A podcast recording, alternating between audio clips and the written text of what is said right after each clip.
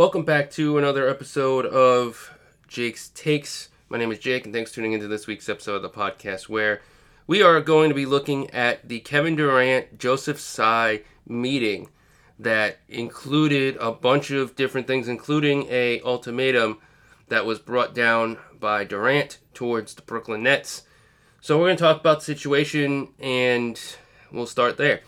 So it was about two months almost or so that uh, Kevin Durant wanted out, like a month and a half. He wanted to go somewhere else. He wanted to get traded. This was right as free agency started, and it led to issues with Kevin Durant and the team. And it seemed like there was traction, and deals were on the table, and things were trying to get moved, and nothing came of the Durant situation because Brooklyn either didn't find what they liked or they, for some reason, didn't really feel like they wanted to get rid of him at the moment because there wasn't the ultimate, you know, trade package that they were looking for. So it led to this situation that we're in where Durant is still unhappy and doesn't want to be here. And we got word that Kevin Durant was going to meet with Joseph Tsai, who is the owner of the Brooklyn Nets, and they were going to talk about all things Durant and more so just the team and trying to even out the situation and figure out the situation. And it didn't really say too much about what they were planning on doing, but they were going to meet with each other in the future, and that future meeting just took place. So, yeah, this is something that uh, is going to be a big deal because training camp is coming sooner and the season's starting. And apparently uh, there was a meeting which uh, Joseph Tsai and Durant talked, and I guess Durant still said that he wants to get traded, according to Shams Charania.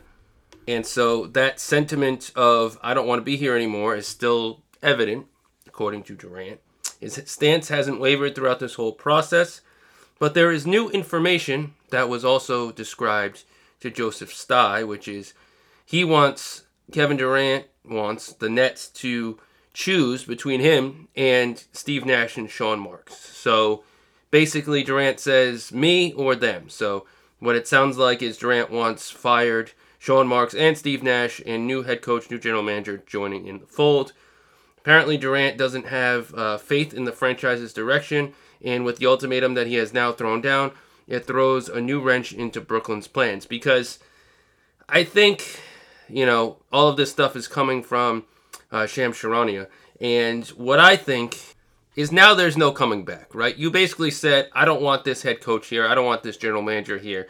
And you go to the owner of the team and say, look, these guys are not who I want running the show. And if you want me here, those guys have to go.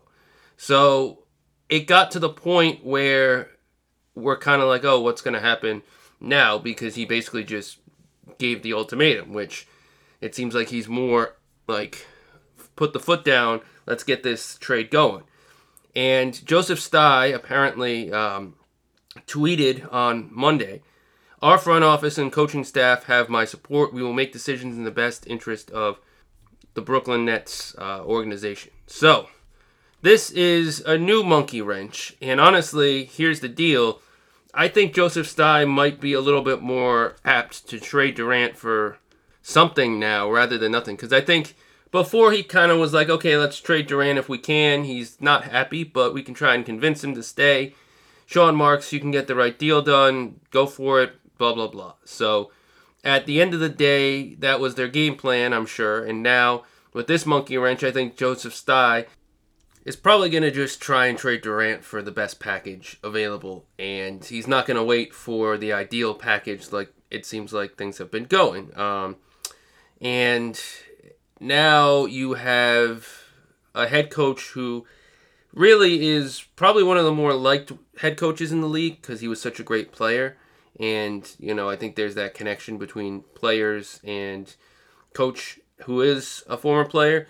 And then with Sean Marks, he hasn't really given them a reason to uh, doubt how this team has gone. And yes, they've had issues, but those are injury problems with Simmons and Kyrie and whatnot, and Durant a little bit. So um, it's a tough situation, and I think it's very easy to say as an owner, I'm going to get rid of this player because most players it's e- it's just kind of like okay, we can, you know, get rid of one guy who's causing problems, but Durant's just not one guy. He's a top 10, maybe even top 5 player in the league, and it's very very interesting situation because any sort of random player, it's not that hard to trade, right? If Joe Harris was like, yeah, it's me or it's Steve Nash uh, and uh, Sean Marks, then I don't think Joseph Tsai would have any problem getting rid of uh, Joe Harris for the right price or any price just to get rid of him because he's not Kevin Durant. But Durant is such a big part of your team. He's the best player, and he's the reason that you'd make the playoffs and be successful in the playoffs because Kyrie, Ben Simmons, and whatever you get left can't really get you far in the playoffs at all. It's Durant that's going to get you there. So at the end of the day, it's one of those things where you basically have to make this decision. Uh, now you have more monkey wrenches in the situation because you have to really go out there and trade away because it seems like there's no coming back from this. Obviously, um, there is issues with the the general manager situation, Sean Marks and Durant.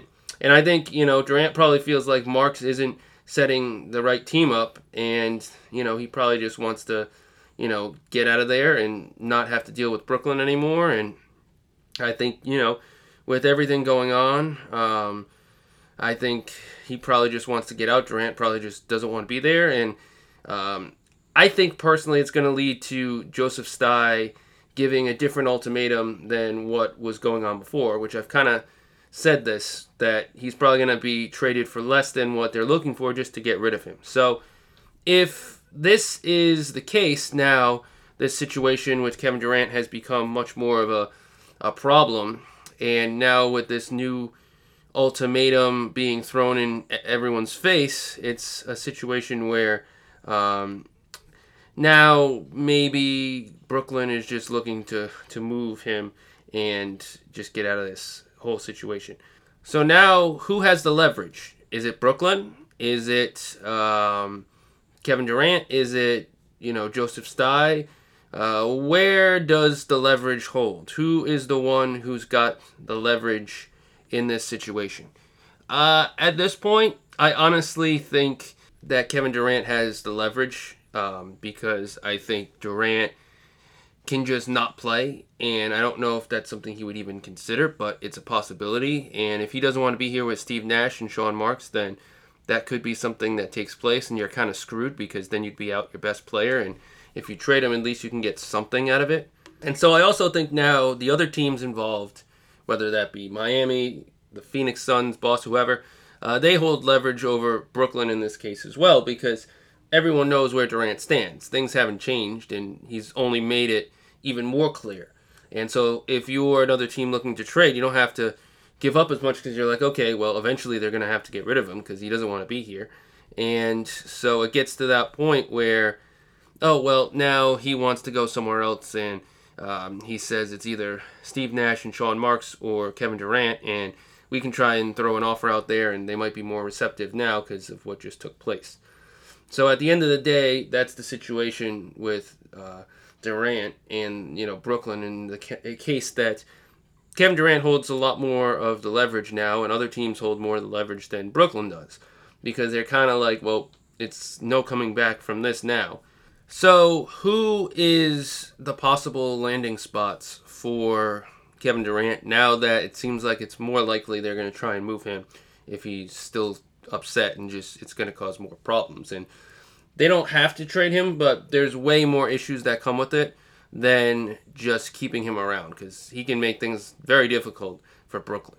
So I want to start by saying that Miami was one of his preferred destinations, as was Phoenix, but both of those teams don't have enough to get a deal done. And I don't really know why Miami would want to go for Durant when they could run it back because in theory, you'd have to trade away most likely Bam Adebayo and Tyler Herro to get any sort of Durant deal done. And then you'd be left with older players, and your window would be shrunk to literally nothing. Like in some of these other cases, there's young players and talented players and stuff that are, you know, in a win now, also win in the future timeline. But Miami wouldn't have that because their young players would be out the door. So Miami doesn't make sense for that. And also, you know, there's the Ben Simmons angle, which now this leads to the question is Ben Simmons going to be on the market because they want to just trade him away to bring in other players? Because there's a lot of rookie contract guys they have to consider bringing in with any Durant trade. And if Ben Simmons is there, that cuts their, their numbers down because they can't trade for those guys. So could Ben Simmons be on the market? Probably not. But if they want to get a deal done, that could be an option to make something happen. But Miami just doesn't seem like it's happening. Now, the Boston Celtics had interest. There were those rumors of a Jaylen Brown trade. Could the Celtics want to get back involved? There's that possibility. But I also feel like with all the leverage in the hands of everybody else now and with Durant, I don't think Brooklyn has the leverage, as I mentioned. It's something where maybe they don't want to give up a player like, you know, Jaylen Brown, and maybe they want to do other stuff like, oh, let's try and get rid of Derrick White, Al Horford, and some draft picks or something. And I don't think, you know, a deal could get done like that, but could the Celtics throw out an offer that's not as Jaylen Brown, Jayson Tatum type trade and instead throw out an offer that's more just picks and other players type trade? Which probably won't happen, but now I think the Celtics have more wiggle room because they don't have to give up as much. And I think their offer that was thrown out before might be the offer that goes. Um, the Raptors were mentioned with uh, someone like Scottie Barnes involved, but I don't think they need to add him anymore. And I think if a Durant deal gets done eventually, it could be with just Gary Trent Jr. and OG or just one of those guys and filler. There's not a lot of filler salary unless you want to get rid of one of those or two of those young guys, but you could do something with like OG and you know Thaddeus Young and like uh, Gary Trent Jr. and then do like Durant and Seth Curry and that could be something eventually down the line that gets done. Um, in terms of the rest of the Eastern Conference, I don't really know if there's a ton of teams that could get involved. I mean, and I don't know if Durant would go to any lower level teams in the East, anyways. The Western Conference, um, as mentioned before, Phoenix was an option, but with DeAndre Ayton signing his new contract, that's kind of out of the window. Uh, Memphis could get involved because I think they have some young pieces and stuff, and it would have to be more of like a three team deal, maybe, but they have Dillon Brooks, they have Jaren Jackson, they got pieces, so Durant and Ja Morant uh, could be something. I don't know. Golden State probably won't get involved. They just won a championship. Why mess with what you got? Um, the only other team in the Western Conference I could see getting involved is uh, the Pelicans because I think that there is enough in the Pelicans tank to get a deal done with uh, Durant type deal.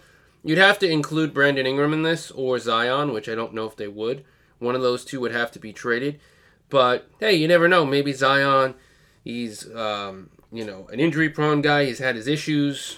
They just kind of added more to his contract, but maybe they go out there and add Zion into the mix and Zion and Devonte Graham and Larry Nance Jr. and whatever else needs to get traded for Durant and you build around Brandon Ingram, Valanciunas, and C.J. McCollum and Durant, and yeah, maybe that's something they do. But the the market for Durant has shrunk significantly, and with Ben Simmons, it's even more of a shrink. So I just don't know if you can even see a trade happening for Durant at this point in time because it just doesn't seem likely. Atlanta could also get involved. I've seen potential Durant trades with Atlanta where they basically trade away like John Collins and Hunter and whatever else needs to get done for a deal, but I just don't think there's enough teams out there where I can honestly say, okay, let's get something done. Because I really just don't think it's going to happen. And I would definitely be more inclined to see a situation where he just kind of waits and they wait. And um, maybe it happens, maybe not. And I guess you got to kind of wait and see uh, where they go from here. So um, personally, I just don't see a situation taking place where Durant gets traded right now. He is in the uh, the ultimatum phase of things, and I think that it's possible that something gets done sooner rather than later. But you know, eventually, you know, it could happen. I just don't know if um, if it's going to right now. So they're in a tough spot, Brooklyn, because he still just wants to get out of here, and this is kind of where they're at.